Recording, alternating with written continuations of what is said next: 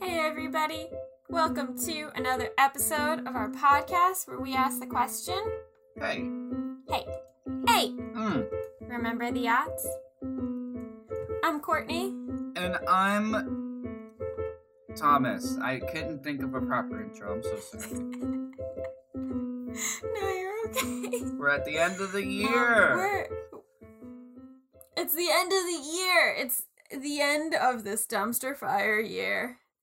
And we talk about everything from the 2000s from Simple and Clean by Utada Hikaru to Simple Plan.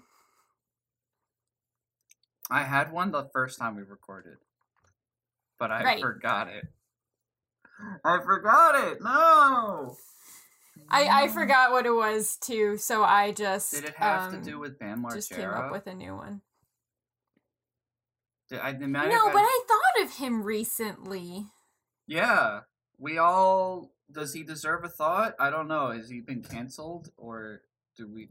Because like, there's an interesting thought that a lot of our culture and a lot of the music, especially I have listened to, is influenced from watching Viva La Bam. I mean, there was literally an episode Right. where Slayer played in his backyard. Really? Mm-hmm. I never got into the whole Bam thing. Everybody loved him. Like all the girls were like, "Oh my god, he's so hot. I want to do things to him." And I was like, "Whoa.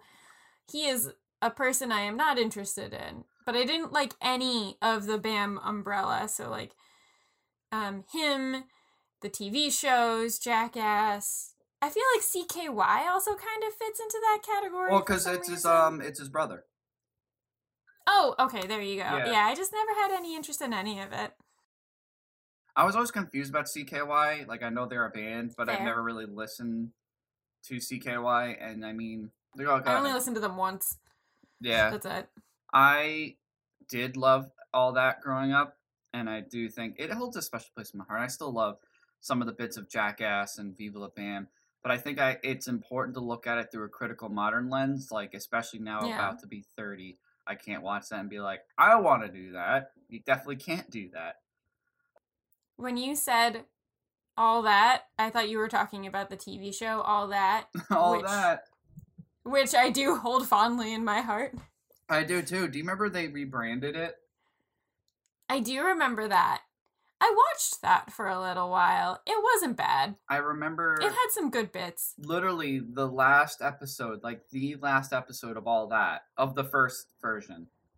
They did a whole thing. They had the season, the series finale, and then like immediately afterwards, I remember there being a promo saying all that will be back with a brand new cast next year.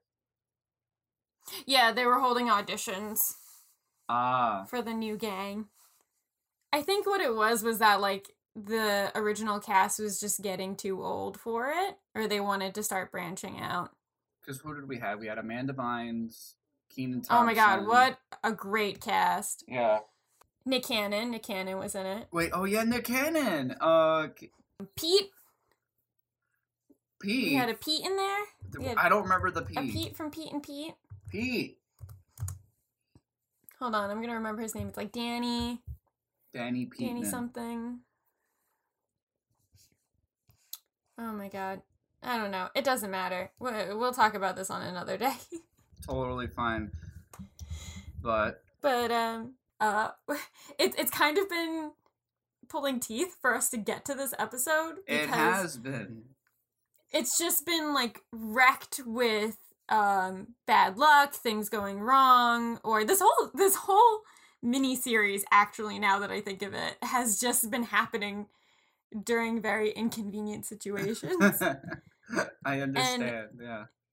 Yeah specifically with this episode we keep trying to plan for it and then like things kept happening and you know with the holidays and there's a lot of stuff happening in the world it just seemed like uh, it was difficult to get to it which is why we decided to take a little break um, but we recorded half of an episode and we were trying to rush through it and it just didn't make any sense to rush through it but now that we have a chance to actually sit down and talk about it we don't want to talk about it anymore Yeah, yeah. I mean, that, uh, we talked about literally everything else. We had a nice conversation because we talked Yeah. about in Breaking Dawn Part Two, the main takeaway song. Not to jump too far ahead, but it's okay because it's like it, Yeah, yeah, it's fine. it, the, the breakout song from that was the Passion Pit song, right.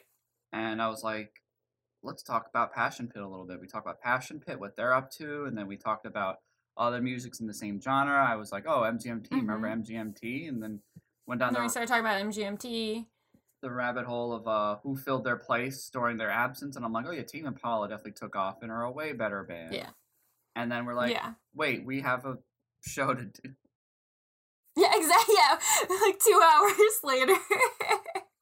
I'm like ordering groceries for tomorrow night, and Oh by the time that we're recording this, it's the night. Bo- it's like the it's December 30th. It's before New Year's Eve, and then we're like, ah, tomorrow's New Year's Eve. We have so much stuff we want to get done before then. Five minutes ago, I had a I full panic attack realizing that New Year's Eve is tomorrow. I thought it was like two days Right. from now. I know, me too. I genuinely was like, wait a minute, it's not tomorrow. It is tomorrow? Yep. Yep. My hands are cold. It's just that kind of uh it's that kind of an end of 2020. We should we should just embrace it. Like obviously the end of 2020 was going to be this slap together. I'm going to be 30 in 2021, Courtney. I'm fine with it. We'll I'll be turning 30 when we're going to a wedding. Basically, or like the weekend I would be celebrating my Oh, that's 30th, we'll right. be going to a wedding. So, yeah. those those are going to be my plans. It's weird that we don't have this, like, because usually every show does a, it's been a year, here's all the things we've done. And we're literally doing our, like, our New Year's Eve. It's going to come out after New Year's.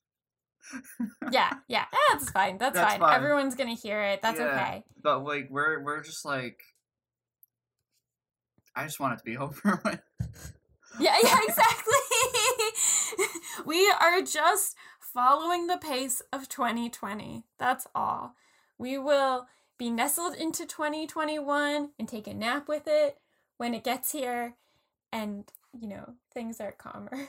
I did contemplate just sleeping all day and waking up in 2021. Wake me up when 2020 ends. Where's that Uh, song, Green Day? You But dad, so dad we're rock finally band. here. Yes, we're, we're gonna- here. We're gonna finally talk about uh, the weird hodgepodge buffet of aughts music that is the Twilight movie soundtracks. Hell yeah, let's do it. We're here. Let's do it. Let's get through it. I- After this, I don't think we ever need to talk about Twilight ever again. It's it's come up at work. I have coworkers. Really? Yeah, one coworker she hates it, but her Yeah. friend who is also a coworker of ours, she loves it, and we just had this whole conversation about Twilight and everything, and I went over my issues with it. And it's funny because we both she agrees with everything, but I was just like, listen, I get it. I enjoyed these movies. We had a fun time, but we got to talk about some things. Yeah, yeah, Oh boy, but yeah, it's true. we're here for the music because that's a huge part of it that we unfortunately didn't get a lot like when we're talking about the movies already there's already so much to go over that it wouldn't have done the music service to talk about the music and the movies at the same Yeah, we wanted to do the music separately because there's just so much content to get into with Twilight itself.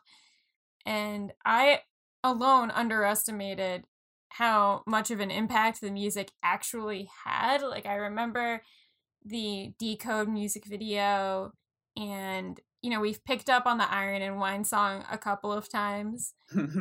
But other than that, I had no idea that these soundtracks were such a big deal um, to people when they came out. oh yeah like i remember it's like I- even talked about a few times i remember seeing the second movie but really my discourse and understanding into Twilight until actually watching them was the music because that soundtrack was always Oh, being really? played around me always. Oh, fair. fair. I'm trying to remember who's on that second album. I know OK Go is in it. Oh yeah, yeah. That one's a big one for that time in music and who was playing it around you frequently Yeah. enough. New Moon, because that one had Death Cab for Cutie, The Killers. I'm still mad you saw Death Cab for Cutie and I haven't seen Death Cab for Cutie. Yep. Muse. That blows my mind. uh, the song I always make fun of, Bon Iver. uh, Fucking Bon Iver. let's see. Okay, yeah, you said okay, go. This is a, this is a soundtrack, baby. but um, do we want to start with the first one? Let's start with the first one. Let's start at the original. Catherine Hardwicke, Robert Pattinson, and Kristen Stewart are nobodies. Yes. Let's do it. They're nobodies, and as far as everybody knew, Robin Pattinson was just a humble musician. right. And then at some point, we're going to um, put in the Robert Pattinson rabbit hole from what we previously recorded for this episode. oh, I'm putting, I'm posting that today. Good, good. what I appreciate is that you kept me messing up over Robert Pattinson's name and saying Robertson Patton because it sounds like it could be his name. Robertson. Patton. It doesn't not sound like his name. That's true. And then you then you made it the title of that episode. Robertson Patton. Ah, boy. So, Twilight, the original movie soundtrack, and I think the best the best way to fully describe the soundtrack is that if you go to Spotify of of 14 songs, only 5 are actually available. Yeah, we went into this thinking that this would be just like a lighthearted episode, and we actually had to do more work for this than any other episode because we couldn't just listen to the music. We had to listen to the music on Spotify and then find the other 60% of the music that isn't available on Spotify, find it, listen to it on YouTube. Yep. And So, that's where we got to the beautiful rabbit hole of watching videos. I have the video Yep. up about the Robert Robert Pattinson incident. Um, but songs like I these are songs that honestly, when I think of the first Twilight, is it fair to say that the Paramore track "Decode" kind of goes hand in hand with the first movie? How could I have said it was right when you're clouding up my mind? I can't win your losing fight. I think that actually this song is the most fitting for the movie it's aligned with. Yeah, and it's not on Spotify. But you know, what- Yeah, but, yeah. but you know what song is on Spotify? Which one? Flightless Bird, baby. Yeah, Flightless Flightless Bird Bird. Baby. American Mouth. American Mouth. Not a love song for the record. right. Um, we we've talked about Flightless Bird a couple of times Yeah. on here before. Um, that was a pick by Kristen Stewart. That was Kristen Stewart's suggestion to put into the soundtrack. Yeah, I didn't know that until you Um, said I think that. it's funny. Yeah, I think it's funny that it was her choice, and then it sort of ended up being the song for Edward and Bella until the Christina Perri song comes out. yes. I still don't think it fits like many of the other songs No. in these movies. Um, so yeah, Decode is written by Paramore. That's the lead single, and it was nominated by a Grammy in 2010. Okay. It was nominated for a Grammy, excuse me. Not by a Grammy. It wasn't nominated by an award. Um, you know what I think also was really big about Twilight was just I feel like this is the shift in Hot Topic from trip pants to being more pop culture based. Yes, I I can 100% agree with that because hot topic and that's its own own topic we can get into. I mean, that's but I mean that starts in the 90s, but still like its prevalence in the 2000s is huge. We started going on hot We topic. We talk about it a little bit in Nightmare Before Christmas. Yes. Yes. Go ahead. we talk we started going to hot topic when it became when it was more about like i think we started really going there when it was more about mall goths, um nu metal trip pants, but then metalcore and metalcore and hardcore punk. Mhm. That's what like post hardcore really took it over in the later aughts, and then you're right. The Mhm. pinnacle shift was Twilight and fandoms. All of a sudden, like Hot Topic now, I think makes most of its money from fandoms more so than it does from music. Right, I think so. T- I because I'm thinking about when this soundtrack came out. It came out in 2008, and in the marketing, it says the CD booklet on the physical CD folds out into one of four Twilight posters. Hot Topic locations across the United States hosted exclusive Twilight soundtrack listening parties on October 24th. 2008 is when we kind of started aging out of the interest of Hot Topic. Yes. And I'm thinking maybe that's when the shift started to change from like this mall, mall goth cu- culture to just being pop culture and Yeah. nerdy things and fandoms, like you said. Yeah, and that, I could definitely see Mhm. that happening because of Twilight. Well, not because Right. of it's like the pinnacle point. Yeah, I think that was the doorway leading into like, look at the success of this thing. Mm-hmm. We should focus on this thing. I also noticed the Wikipedia page says a new song by Mute Math. This was maybe I guess they had added it onto the album after. Oh, it says Twilight Mix. Maybe that's what they're talking about because I Mhm. had that Mute Math album around the time this movie came out and it was on there. So, Yeah. I don't know. But so this is the only album of the soundtracks where it's curated um, one by an actual musician, That's right, Mike Shinoda. Mike Shinoda from Linkin Park, but it's also the only album in the series of soundtracks that picked most of its music from already pre-existing albums. Yeah, and um, also Linkin Park is on the soundtrack. Right, exactly. That's probably the reason why they got Linkin Park on it. Yeah, I imagine Uh. Because they they Linkin Park was also I didn't I forgot about this, but they did the soundtrack for the second Transformers movie. They did. I distinctly remember the first one, the first Transformers movie ends to 21 Guns by Green Day, and then the second movie ends to What I've Done by Linkin Park.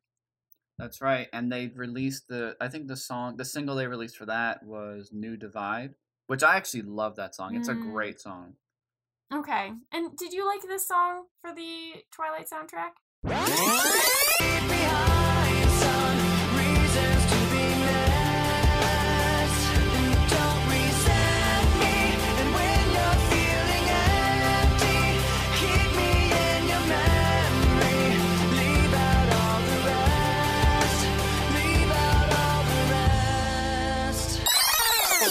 Leave out all the rest. Honestly, I, Yeah. I do like it now. Like it is a good song, but I remember my confliction with as with any kid growing up in the late '90s, the aughts, was Linkin Park's significant sound shift from being, you know, the kind of the the dorky nu metal group to all of a sudden Mhm. having a more polished in you know not indie rock, but like they had definitely went for more of that alternative rock sound with Minutes to Right. Midnight. I agree. And I've never actually listened to that album because of that reason. I've never really given it that chance. At the time, I did really love Meteora, so hearing the shift from that to Minutes to Midnight was uncomfortable and jarring, but that doesn't necessarily mean it's bad. I'm sure it's a perfectly polished alternative album. Yeah, it's because I remember listening to it at the time and being very disappointed, just being like, "Man, I want my Linkin Park," because I knew Meteora inside and out. Right. I knew every track. I listened to it nonstop. Hybrid Theory was also great, but I think Meteora polished what they started. I may have mentioned this before on the podcast, but I'm not so sure. Uh, Faint is my mom's ringtone because she loves Faint. Yeah. that's amazing. That's When we so were kids, awesome. she heard Linkin Park, and I thought, oh my god, she's not gonna like this at all. And she's like, ooh, I like this song, and it's That's- just been her ringtone ever since then. That's amazing. yeah. That's so Um, awesome. I also really loved that for the Decode music video, they tried to duplicate the ambiance of Twilight. That's right. They show them in a forest, I and as soon as you see. Hayley Williams, you're like, oh my god, please be vampires. Yeah, And the rest of the band is vampires. Like, sure. running around in But I the guess- woods with the blue filter on. Right, exactly. They're like running super fast like vampires do, as Bella has told us. They run really But I fast. guess- Right, exactly. It's so annoying when she says that. They run like really fast. Um but Hayley doesn't run for whatever reason. And you know that they perfectly chose the most crimson of hair dye for her to match her hair to blood because vampires. Oh yeah, that was the whole point. What other songs Yeah. you got in here? What's your take on Supermassive Black Hole, which is famously the song from the baseball scene? Right. Everyone remembers this scene Yep. and Supermassive Black Hole included.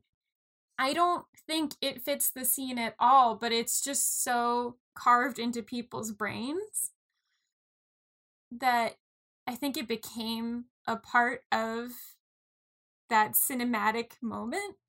Yeah, Like now that it's engraved in all of us, I can't think of anything else that would go there, but I still just find it so jarring that it's there at all. I love the song.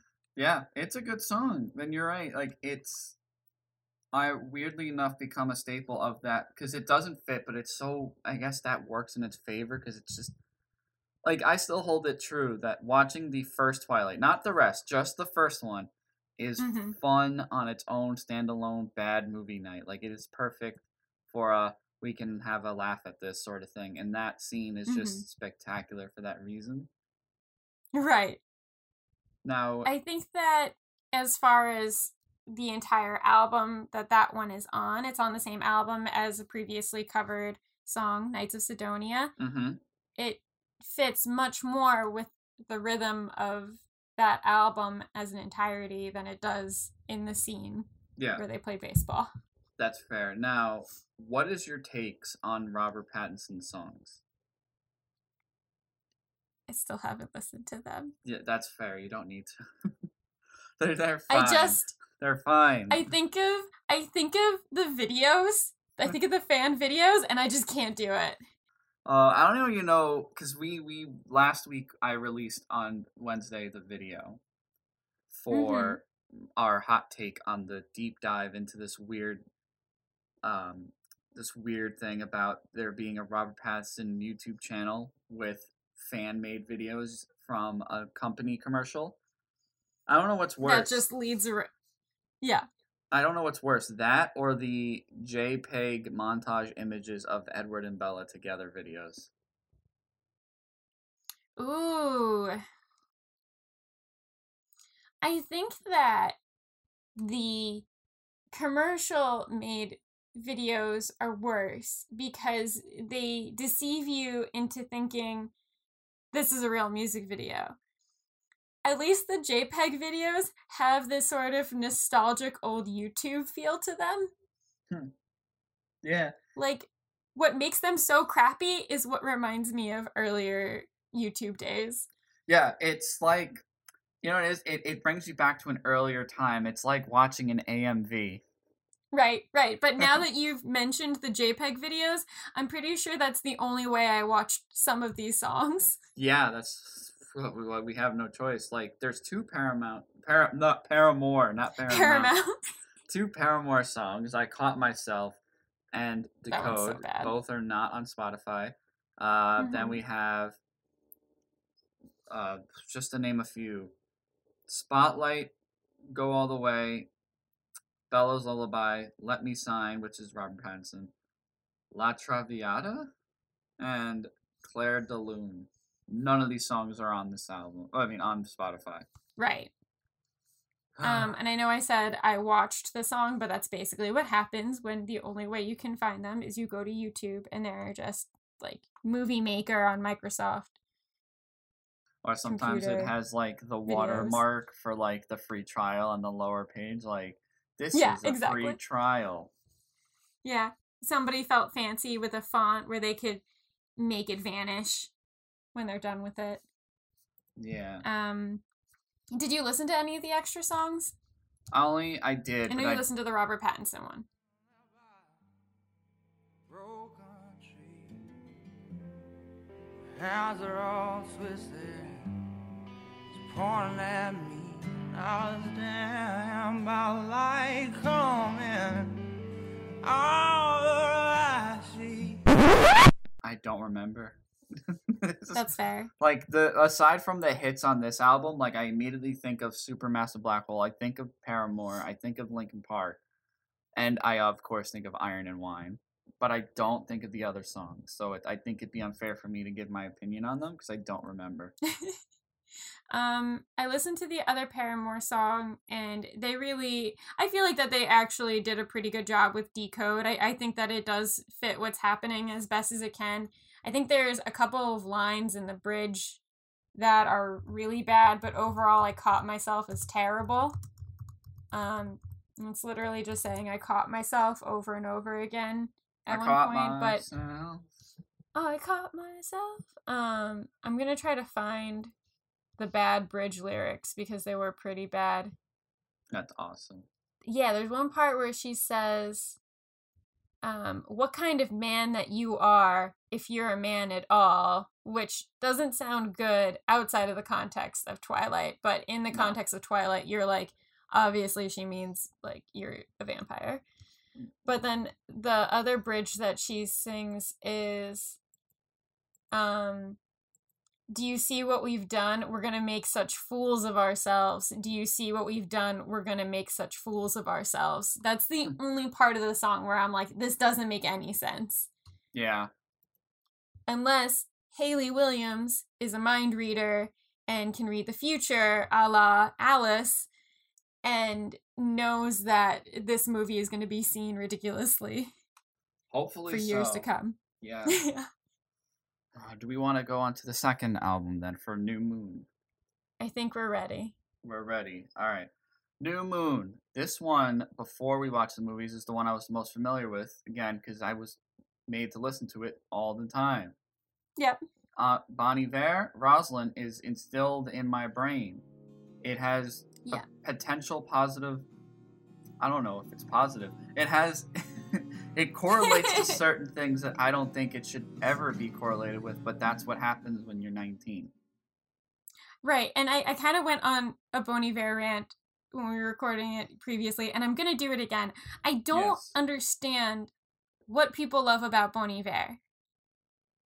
Justin Vernon shows up in the original concept album for Hadestown, which is one of my favorite musical soundtracks. But I don't like Justin Vernon. And then also, he's in one of the, well, he's in both of the recent Taylor Swift 2020 albums, Folklore and Evermore. And I'm still just like, I can do without this part. Hmm. And then unfortunately, like St. Vincent is just the same situation. I respect what she does. I think she's doing innovative work in music. I really want one of her guitars. But when I try to listen to her music, I'm just not into it. That's totally fair. Yeah. That's totally fair. So I listened to Rosalind and then no time had passed. That's yeah. You know, nothing changed for me on that one. The what is it fair to say that the big takeaway song for this one is "Meet Me Meet Me at the Equinox" by Death Cab for Cutie. Meet me on the equinox. Meet me halfway. When the sun is perched at its highest peak in the middle of the day. Let me give my love to you. Yes. Hmm. What's your take on that song? I think so we um I categorized a lot of the songs that I listened to from these soundtracks into a few categories. There are some that just bomb. There are some that phone it in. There are pure bangers. And then there are ones that just bore me. But the pure bangers are kind of separate, whereas the other three kind of make a um, you know, they kind of intersect with each other. They they intertwine. So Meet Me on the Equinox is fine. It just sounds like a Death Cab for Cutie song that they phoned it in on. Yeah, it does. I mean, this album, especially compared to the first one, where there are some bangers on the first one, and you could see it's more of like an indie production. Definitely got Mhm. more of a music influence from you know you got Mike Shinoda really putting it together. This one feels just very phoned in and dropey and muted Mhm. and boring. I think this is where you get to see the difference between the first album, where it's made with a musician, a musician, Mike Shinoda is producing it, versus this album and the rest of them, which are produced by Alexandra Patsavas, who is a music business person. Like you know, she's picks, not the artist; she is on the business side of it. yeah, and she's definitely picking songs to fit what she feels is a visual aesthetic, and it's it's a like I'm not gonna ever come back to this. I mean, not that I was really gonna come back to much of these anyway, but Mhm. like, how's I mean, Band of Skulls, the song "Friends," I guess is okay. It's- yeah, it's it's there, it exists. Um, Um, I what do about find it funny. Oh yeah. Um so I listen to Lykke Li in general. Um actually when I was on the train ride home I listened to her last night. Um she's one of the OG sad girls and she makes amazing sad pop music. Her most recent album in 2018 is called uh So Sad So Sexy. She's amazing. She's so great. And this song is the worst thing she's ever made. It's just her saying possibility over and over again. It's just, it's that kind of like dull, it's so dull. sad song that makes you want to throw a chair against a wall. Now, what's your take on the OK Go song "Shooting the Moon"? Oh yeah. So um I knew about this song separately. I just thought it was a B-side for one of their albums because I thought uh, frankly a lot of these fit on a B-side for whatever band is singing the song. But Shooting the Moon I had listened to for years and then was faced with the reality that it was from a Twilight movie. It doesn't fit where it comes into the movie at all. It's a great song. It's basically about trying to go for your goal and failing and what do you do after that? How do you face the people who are rooting for you? And it's a really wonderful song. I love ok go. Even if you like one of their songs like even if you're just kind of a fan of here we go again everybody should just go see them in concert. Fair. like if you like confetti or live covers of the confrontation from Les Mis or cool visual effects, you should go see OK Go in concert because it is the best time. That's totally fair. I understand that. Were there any songs on this album that you liked? Any that stuck out to you as something interesting? No, No. no. And I'm not saying that as like deliberately to be like mean jackass edge lord. It's just, I mean, maybe the Muse song. I do. Like the Muse song is fine, but it's Yeah. not even the best Muse song. it, and it's a remix. It's a remix for the movie. Right. I liked the Seawolf song and the Grizzly Bear songs. Those those were pleasant surprises. That's fair. Um I do think it's funny that Death Cab for Cutie I think was a little self-aware of how ridiculous Twilight is and I think a lot of these bands were just looking for a cash cow. I'm sure that the money that OK Go made from New Moon funded one of their insane music videos that they did for their following album. But there's this great quote from the bassist of Death Cab for Cutie where he says, We wanted to capture that desperate feeling of endings and beginnings that so strongly affect the main characters. It feels like he's being very tongue in cheek about it. That's a very vague statement. Right. And I don't it think feels it happens in the movie. right. It feels like he's saying like, "Oh my god, these people are taking everything so seriously. We're just going to make a song that matches that." And if you're gonna listen to the Killers, listen to literally any other song by them. Yeah. Do you have any other highlighted songs you want to talk about from this album? That's it for me. That's fair. Yeah. That's fa- like I don't hate it. It's just dull. Boring. Yeah. Grizzly Bear is like I think the best standout and I'm only saying that because like I had already listened to that OK Go song for years so it didn't seem like a new impact when I listened to this. And also Thom Yorke listen to any other Radiohead song instead. It's just Thom Yorke phoning it in. All right. Well, now let's go to Twilight Eclipse. Two down, three more to go. Twilight Eclipse, everybody. Am I still recording? I hope. Okay, okay. Uh, For a second, I had a moment, you know, when you like forget if you brush your teeth or put on deodorant. I was like, did I remember to hit record? That's I totally understand that. It's totally fair. We're good. All right, so let's get to Twilight Eclipse, the soundtrack. Is it just me, or is this one dramatically shorter than the other ones? Oh, let me. s Oh, I already clicked out of my uh, other files. I'm not sure, but it does feel like there's a shift in how seriously they want the music to come off in this album. It's like they want it to match what is happening in the movie. Yeah, The music still doesn't fit, but at least it has the same level of hype. yeah. Oh, you know, no, Um, it's 15, it's 16 tracks long. My bad. I was looking at a Okay. version on Spotify where most of the songs are missing again. yeah. But um, this is where we get, and I remember we talked in. Uh, it's a shame because we did talk intensely about this one because I, it's some would make the case that this is the best album. Yes, yeah. I I remember that um I remember that review and I agree. Actually, well, I like the next album that's coming out, but I think that Okay. considering Eclipse was our favorite movie and feels like it has the most plot, it makes sense to me that this album has that mention that matching sense to it. This time around, we have Muse. Is Muse on all of them? Because they're in this one too. I don't think that they're in the next two. Okay.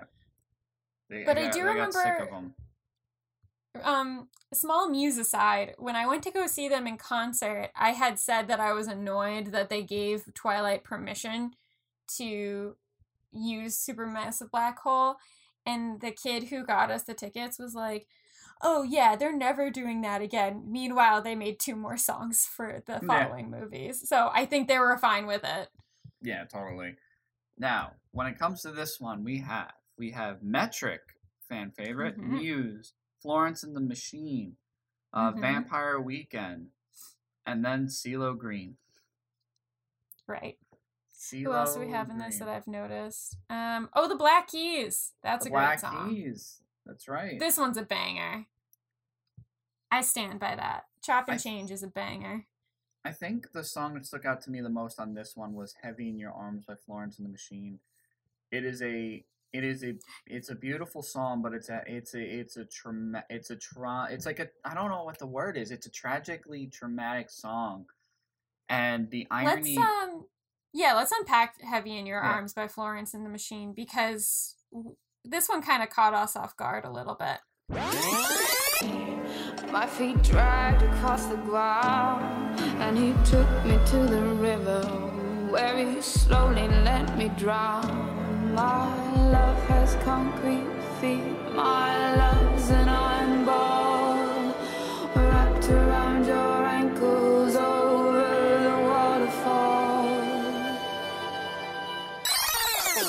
because the irony and we talked about last time the the irony of this song is that when you read the lyrics and you listen to it it's this really heart-wrenching song about the pain and struggle of this type of relationship. Like i'm to read some of the lyrics. I was a heavy heart to carry my feet dragged across the ground. My love was concrete feet my ar- my love's an iron ball wrapped around your ankles over the waterfall. I'm so heavy heavy in your arms and it's about like what like what line hang on there's one line in particular my feet dragged like Mm-hmm. this is like and what's weird is the only thing I could think about in comparison to the movie, Bella has this confliction um, with herself because she's essentially the reason this fucking war is happening.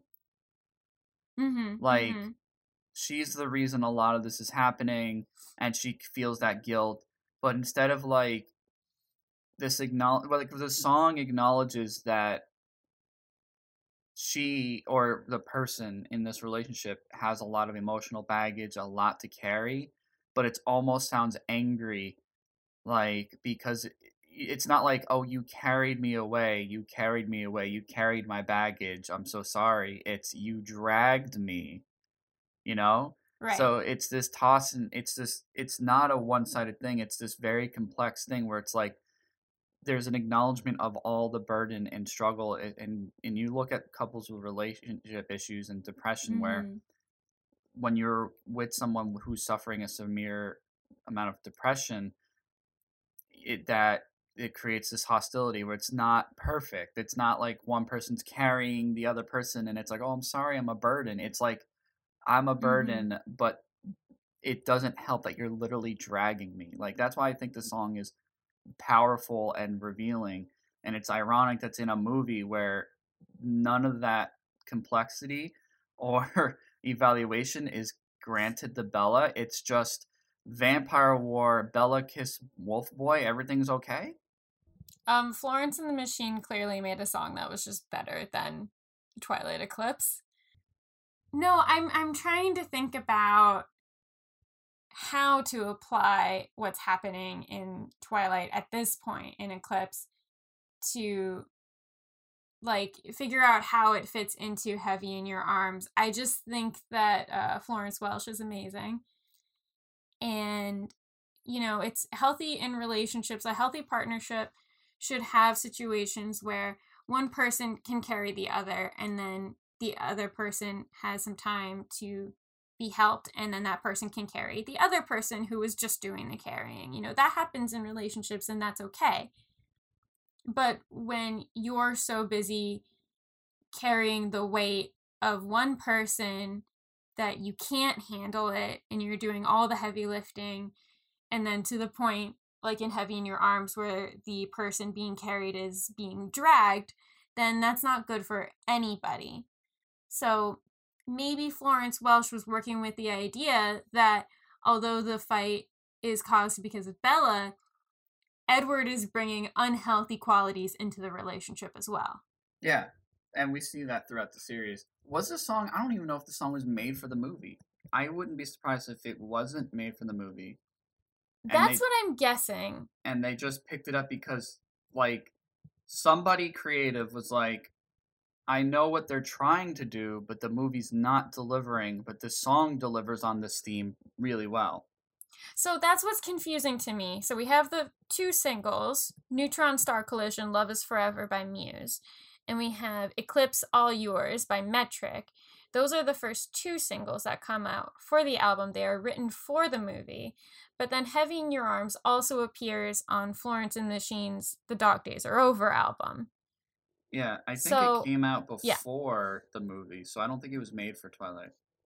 Right. I think that they just picked it up and were like, well, this is going to be the third single that we're using. Um, I think it was just to pick up on the clout that Florence and the Machine was having at the time. At this time in 2010, this is when they were, you know, just becoming this brand new band that you heard Dog Days Are Over and Fist with a Kiss is better than none all the time.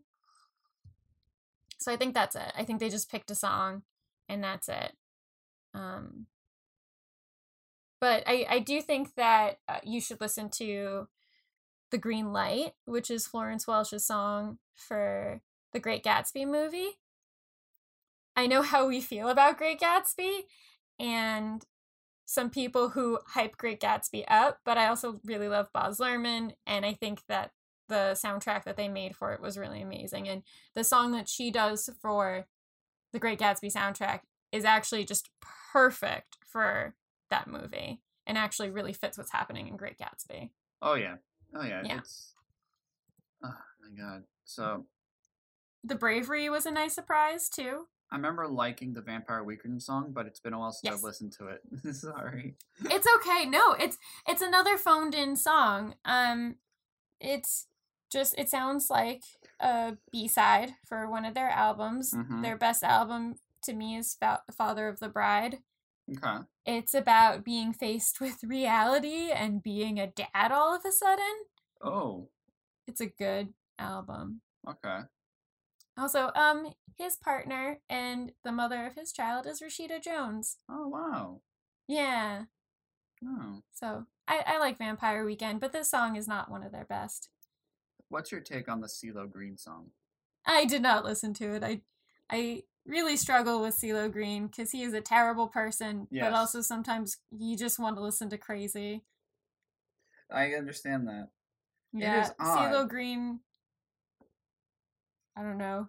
He said some bad things He did. and I did some bad things. It's odd that he's on this soundtrack. I Yeah. don't get it. Um. Diversity poll. That's very lazy. Oh, it's oh, it is. The only thing lazier is. the only thing that's lazier is if they're like, we need diversity. All right, let's put 50 Cent on here. Yeah, right. Well, there's on the next album too. It's all like folk music. It's all cottage core, and then all of a sudden there's one rap song on it. And I'm like, this does not fit here at all. Diversity. Diversity. Like, if you have a budget for the soundtrack and you can c- actually hire people to compose a song, Yeah. wouldn't there be, and your theme, because like that's the thing, no one's saying your theme shouldn't be cottage core. Right. But shouldn't the, especially if you're the music director or the soundtrack producer, wouldn't it make more sense to hire, you know, more diversity and compose an original song rather than just half-ass pick a song that sort of that doesn't fit? It doesn't. I'm not even gonna pretend like it fits. Right. Right. Yeah, I didn't even bother listening to this. I saw it wasn't on Spotify, and I was like, I could look this up on YouTube, or I could do something else with my time. And you did the right thing. Yeah. um, it's weird how crazy shows up in the Moulin Rouge musical. This is just like a random aside. But it fits. And then also I'm watching Aaron Tveit sing it. And he's as white as it can get. So it's weird. Yeah. yeah. Um oh, it's just a it was a weird choice to add to CeeLo Green was a weird choice to add to the soundtrack. Yeah. It, it's. I think you're right, and I think it's just lazy. Yeah, because he doesn't even fit in the genre. No, he doesn't. No. So, I, I that's all really I have to say about this one. Yeah. Um Beck and Bat for Lashes also it could have been something spectacular and it's just very lazy pre vaporwave. Yeah, yeah, that's a great way to put Yeah. it. Vape. Oh man, it's not good vaporwave. I didn't No. know if that was possible. You know, I really struggled with whether or not vaporwave was something that you could decipher good or bad. And then we got to Let's Get Lost by Beck and Bat for Lashes, and I was like, yes, there is bad vaporwave. yes. Um, what did we didn't really talk about the two main singles. What did you think of Eclipse All Yours by Metric? Our our gal was- Emily Haines. I only listened to the Metric song Eclipse, and it was fine. Like I like Metric, and it was all right. It's not better than some of my more like fa- like my favorite songs, but it's it's all right. It fits. It's here. Right. It's here to stay. Yeah, it it does fit. And it sort of fits their vibe as well. Yeah. But it's okay. Neutron Star Collision is too good for this album. The story of love that Matthew Bellamy tells in this song is so much better than what happens in Twilight. It feels like it's more like space vampires and they are Hmm. fighting for their love on Mars. yeah. And you just feel like you're along with them for the ride. Like they're hyping you up. like snowflakes in an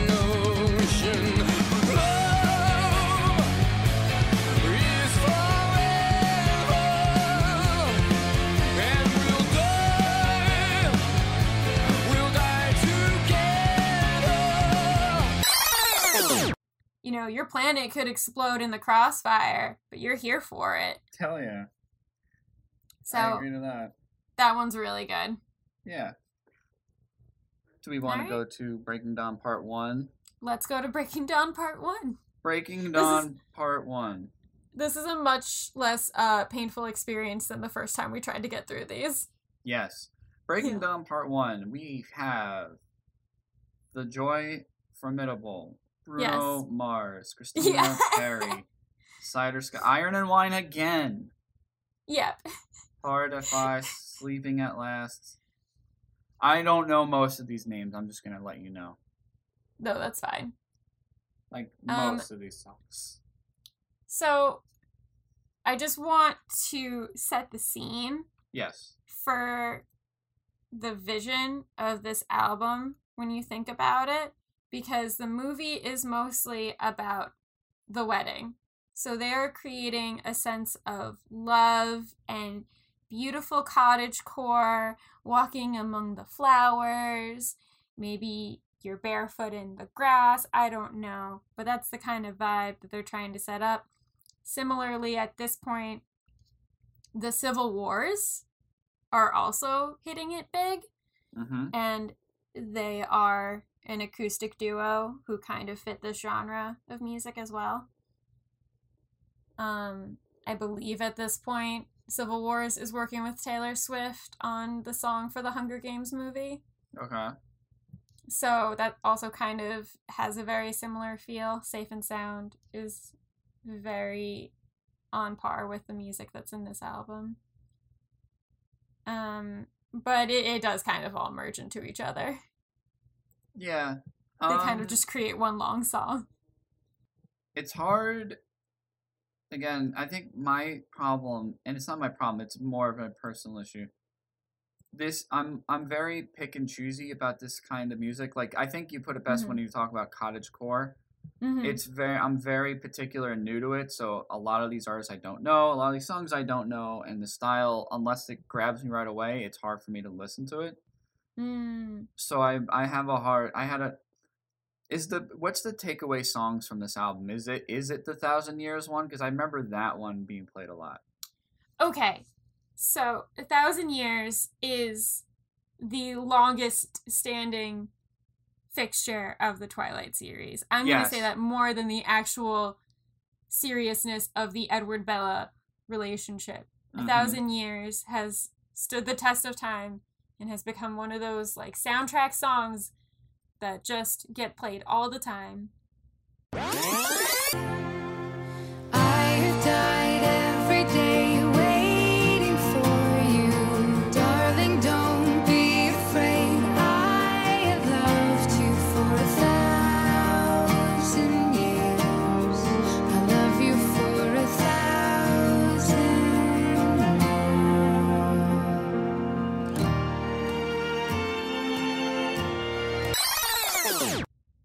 Um, when I was a bridal consultant, I just heard it yeah I everywhere. imagine. I had brides fighting over the song. really Oh man, it brought it brought back this one time where I had two brides, and the one bride who was very sweet was like, "Oh my god, she had to come to the same store as me. They're also using the Thousand Year song by Christina Perri, and that's our song."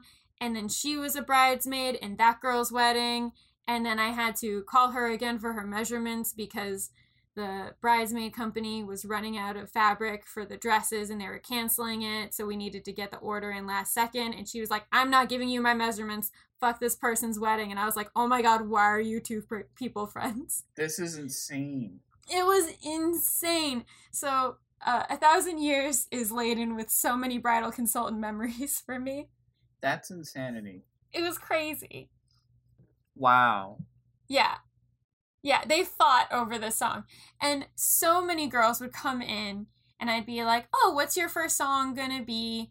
And they'd be like, It's gonna be A Thousand Years by Christina Perri. I know it's from the Twilight movies, but like it's just so us, you know? Oh, so and I'm like, us. Sure. oh man what's your take on the bruno mars song It's bad. It's it's really bad It's so bad. oh my god bruno mars I think he was also just trying to capture like how serious the love is of Edward and Bella, but not in a way that sort of matches its silliness like Christina Perri or is tongue in cheek like Death Cab for Cutie. I think it just misses the mark. Oh yeah.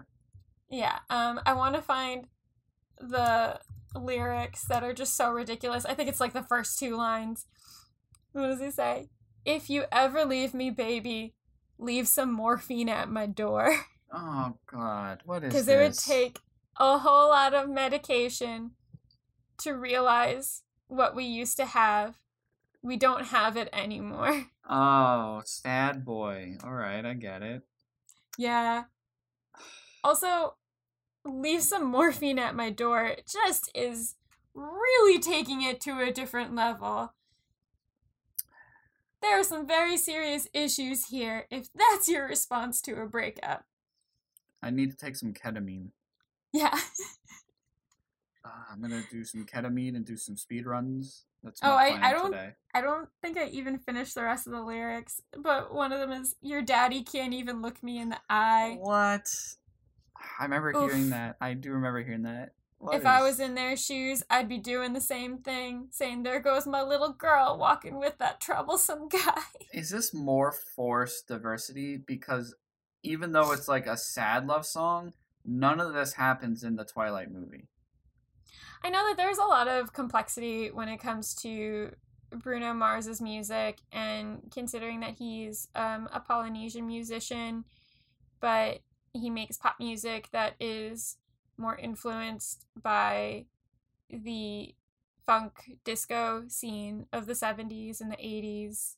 Um, you know, there's a lot of gray ground there, but I think just as well, it's probably their diversity poll. Yeah, uh, Um, there's no other reason to. That and who's the other one? Theophilus London, Neighbors. I think that's the one.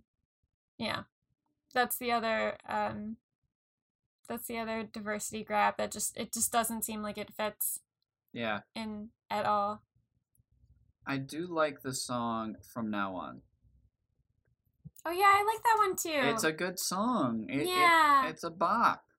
Yeah, I liked that one. I liked the the noisettes. That was good too. Um Aqualung was kind of a surprise, but it was still nice. I liked that song. It was good. I'm not surprised at all that Christina Perri was the big pull for this album because her previous single that made her big was A Jar of Hearts. Have you watched the music video for A I Thousand have Years? Not. I have Oh not. my- Oh no. Should I play it and react in Oh real my goodness. Yes, please do. Thousand Years music video. She is like I thought it would be much more like dark and emo than it actually was, but she's still bringing it. Like she's just sitting in front of like a field of like a hundred candles. You know what's amazing is that I'm watching it now. It's um on her official YouTube channel, not Vevo, which is pre, which is date, dates itself quite a bit. Because you know how like all music channels are from like Vimeo or whatever. Yeah, yeah. So it's not um just clips of her Dior cologne ads. Yep. so and it's also the aspect ratio is totally off. Oh right, I thought something was weird about this video. Yeah. But alright, so I'm watching it now. So far it looks like a Dave photo. Oh my god. She is just like looking out of a window for half of the music video. Now she, now I'm at the point where she's singing to me. She's singing to me, Courtney. Right, right, yeah, exactly. She's got a LA She's tattoo on her. in my face. Oh, Charlie! There he is! Charlie, our boy. Charlie! Good dads. Oh my god, the music video includes the scene where fucking Jacob slams the letter against the floor. Do you remember that opening Oh my scene? god, I love that so much. I Mm. love it. there was no other way. They couldn't help themselves but start the movie like that. They just they couldn't show any restraint on how to start that movie. So what did you think? I'm I'm still watching. Okay. Um, there's candle, a lot of candles. The There's wedding. a lot of candles. Oh, I know why the aspect ratio is off Okay. because they're trying to keep it in frame with the vi- with the movie. Oh. But Sure. the only I this is also like early YouTube, so maybe who knows. Mm-hmm. Mm, mm, mm, mm, mm. All right, I think I know every single word to that song, and not by choice. It was not consensual. no. Mm-mm. Um, I have disappointing news. Yes. Do you like this song? I like the song now. No.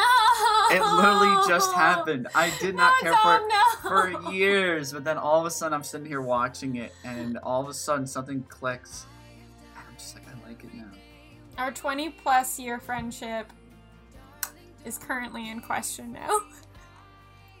I'm almost 30, and I'm like, I want, want it for the wedding. I want this for the wedding. I Okay. don't want this for the wedding. I don't. So, It can't be the wedding song. no. I remember I made a joke with my mom that my wedding song was gonna be "Love You to Death" by Type O Negative, and she got visibly angry.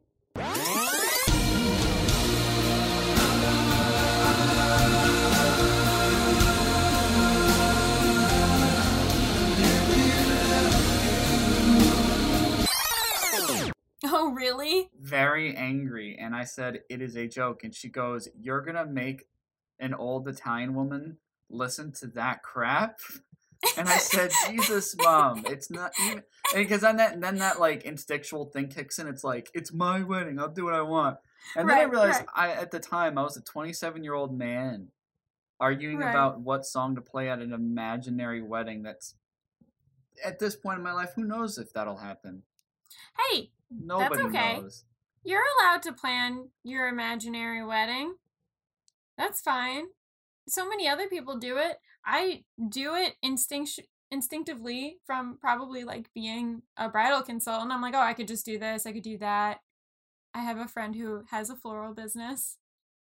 So it happens. But you know what?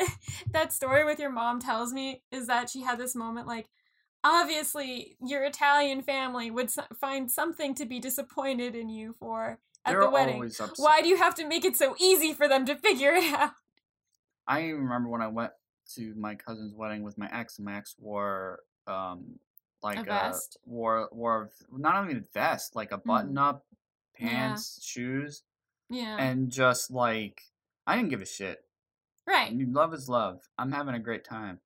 But I know that it was like the gossip, and I'm just like, fuck off. I don't give a shit.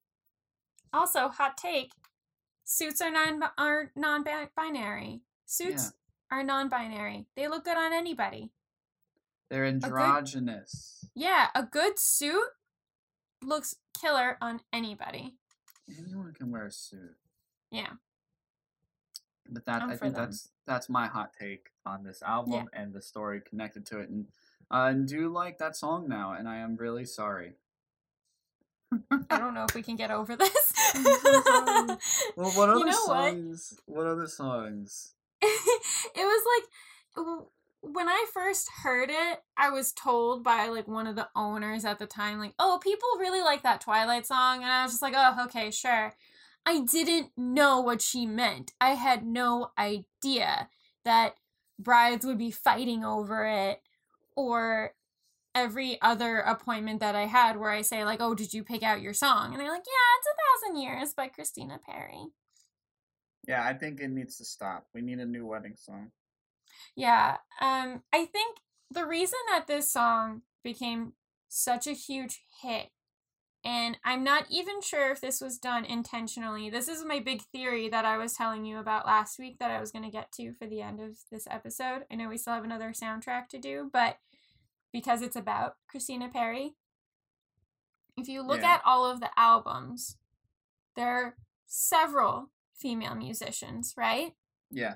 But aside from three of the voices, and I'm including Hayley Williams, um, Florence Welch, and Christina Perri, all of the other female singers, Sia, Ellie Goulding, Lykke Li, Emily Haines, they all try to phone in this sort of waif or wisp like quality from the female singers. Yeah. So they all have that same sound. They all sound sort of similarly wispy. They all have this like uh kind of thing going. Yeah. So then when you have Hayley Williams and Florence Welch and Christina Perri, their voices are so much richer and so different than that, it makes them stand out even more. Christina Perri has the most tone in her voice and the most delivery. So I think that's why phonetically it sticks out to us so much Okay. because our ears are so used to hearing this like wispy lightness and it just gets sort of lost in the background. So that way, when Christina Perri comes in and she's like, Days like this, I have loved you for a thousand years and a thousand more, it sounds so pronounced. Yeah. That makes a lot of sense. That's what I'm thinking happened. I I, I could see that theory make holding water. Yeah. Yeah, whether it's intentionally or unintentionally, I do think that maybe they weren't planning on Christina Perri's voice standing out so much compared to the other songs with other female singers, but I think that they were definitely going for that feeling with the other singers where they wanted this sort of like light forest whispery kind of sound because even musicians who kind of have that but don't even sing that high like Emily Haines or um Feist, you know, they still phone it in. Yeah. So that's what I think happened. I think it was some phonetic manipulation Totally. I can see that. and that's my big It's a hot take. my big Twilight thesis on the soundtracks. Um, then we again have Flightless Bird, American Mouth. Right, just had to bring it back. Like, oh, they're dancing in this one, so I guess we should go back to the song where they were dancing in the other one. Oh, it's the song. It's the song that they met. I was a quick, wet. I, I was not expecting them to play it again, to be completely honest. I was like, this again? Are you serious? You tricked me. I don't me again? remember it. The funny thing is, I don't remember it. I know it's the song they danced to in the first movie, but I don't remember that moment Right. nearly as much as I remember it playing at the wedding scene. Like that sticks out to me. Right. I guess it was supposed to call back to it, but it was also only like the year before. Oh, you mean like eight months before? Right, exactly. It's not like it was that long ago. Like when you hear a song now, like Joe and I have been together for a long time. If we hear a song that we thought of when we first started dating, then we're like, oh, remember this? Like that reminds me of that. Uh, for them, it's only the, it's like the same school year. Yeah, I mean that's another one of those conflictions that we as the audience have versus the people in the movie. For us Right. as the audience, there actually was a decent amount of time in between, but then you look in the movie and you're like, this is like twelve months. Right. People find out if they're going to college, like they apply to colleges and then find out whether or not they're getting into it and then register for those courses in less or the same amount of time as these two fall in love and get married. So, yeah, so let's move on to the last album, Twilight Saga Breaking Dawn Part 2 soundtrack. And at this point, they have the biggest names in the music industry, and it's very clear that it's the most phoned in and also the least amount of effort I think is put into this album because at this point, everyone is just so focused on the final movie that I didn't even think twice about any of the music that appeared in it. Yeah, is it fair to say that this is some people's least favorite one? I think so. I think as far as like rating all the albums go, this one's everyone's least favorite. Yeah, it showed up on a bunch of lists as people's least favorite. I mean, like, I I don't want to necessarily want to hate on them, but like, I Green Day's on here, and I'm just like, what good? Like after, and even American Idiot is arguable on how good it actually is, but Yeah. like anything after that, I'm like, why'd you put them here? Right, Um, exactly. Passion Pit makes Yeah. a return. Passion Pit makes a return. It's not even the best Passion Pit song. Yeah. Um, Feist is on here, mm-hmm. but even this seems a little bit later than Feist's big moment in her career. So, um, not that that's necessarily a bad thing. I just think it was a random pick. Oh yeah. Um, oh, I wanted to tell you about Reeve Carney because this is Okay. where the Spider Verse and my love of musicals mesh up to Twilight. Okay.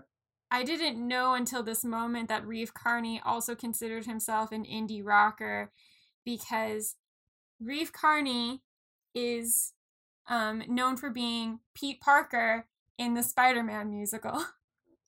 Really? Yes, that's Wow. Spider Man.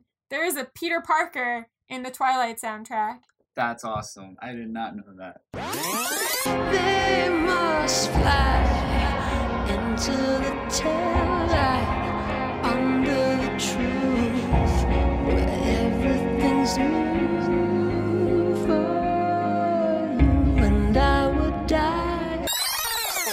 He's not a good musician though. that, that comes to my next thing is that he took over the role of Orpheus in Hadestown when they moved to Broadway from Damon Daunno, who had it in the off Broadway soundtrack. And I just don't know. I don't know how you go from Damon Daunno, whose voice is so velvety and rich and beautiful and fits Orpheus, to Reeve Carney, who's just flat all the time. And it's not good. And he also it was in the uh, remake of Rocky Horror Picture Show. And he was arguably the most disappointing of all of them. Oh, yikes. Yeah. Um so I was just really surprised to see Reeve Carney show up in this soundtrack and then find out that he's also an indie rocker. Spider-Man. Too many Spider Men. So I just wanted to connect the dots between wanting to play Spider-Man at the end of our last episode to Yes. Twilight Saga Breaking Dawn Part 2. Now, this album, if out of especially compared to the rest, I am the least connected to and have the least like eye recognizability other than Green Day and Passion Pit. What are mm-hmm. some standouts for you, or is it just bad? Um I'm not a fan of any of these really. Fair. Yeah. At least like all the other albums had something that stuck out to me where I was like, okay, like even the Death Cab for Cutie song is phoned in, but it's still like not a bad Death Cab for Cutie song. But yeah. no, I gotcha. That's. I can't really say much else. Yeah. I'm sorry, guys.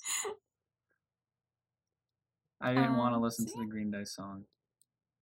yeah, I I feel like we're good here. We we did our best. We did our best, and at this point, 2020 is over. It's over, guys. Over. And so Welcome to is 2021. our entire Twilight saga. I feel like all the algorithms on my phone and my laptop will now think I'm a Twilight fan. Unfortunately, yeah. yeah. But you know what? We're not done with Stephenie Meyers just yet. We're not. No, we're not done with Stephenie Meyers. We have one more to go. Oh boy. Well, we do have the I just I just want to watch this one because I'm like, you know what? Every time I hear about this movie, I still don't understand what's happening in the movie. So that's why I'm like, let's just do it. We did a Saoirse Ronan movie for the end of our other mini series. So let's do another one now. We're gonna watch totally the host. fair. We're watching the host for this next week, guys. Tune in. Yeah. So if you want to keep up with us, um, go through the ringer, go through the trenches with us of real Stephenie Meyer content and watch the host. Yes, please do. Mm-hmm. All right, and with that, guys, welcome back to the new year. We came in talking about the music of Twilight. Um, I'm drabby and tired, but we are here for the new year. We're here for it. We're gonna do the host next week, and please be sure to like us on Instagram at Remember Boom. the Zero Zero S Podcast. Uh, we're on Spotify, Boom, Google, Podbean, boom. Amazon. I remember that. right. We're on Amazon. And our YouTube channel where I posted a video last week and we're going to be trying to do more videos. Yeah. All right, guys. fun. Thank, thank you so much. Welcome 2021 and be sure to watch the host so you can laugh along with us. Not the not the good Korean movie, the the, the bad one. I hope everybody had an excellent new year, and we'll see you in 2021. Peace.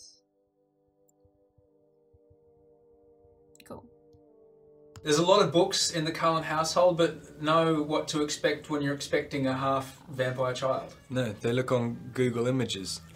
that was one of the, the funniest scenes I've ever had to do in my life. It's like, really? We're all like 100, 300 year old geniuses, and we just go, it's like, vampire baby, like on Google Images. And uh, yeah, that, that was our research into it. It's like, I can't find anything! I mean, when you read the beginning, when Edward's introduction is just sort of saying, "Oh, he's so heartbreakingly beautiful," but I mean, every single two, like every paragraph, there's like a thing. Um, I mean, I, I remember, I remember, I stopped reading it when it said, "Even in the rain, he looked like he was in an underwear commercial or something," or a hair gel commercial. I was like, "Oh, Jesus, there's no, uh, there's no way." Watching this movie, and, and in this one, you guys aren't trying to, you know, fit in as humans so much. We don't see that much interaction with humans. I gotta ask you, why are you guys still driving cars when you have the ability to run so fast? There's a lot of stuff in the Twilight world that doesn't make any sense. it's like, why are they still going to high school? like, up until last year, it doesn't. They're 100 years old. I mean, I'm looking at this and I'm thinking, do you guys really need the money from Volvo that bad?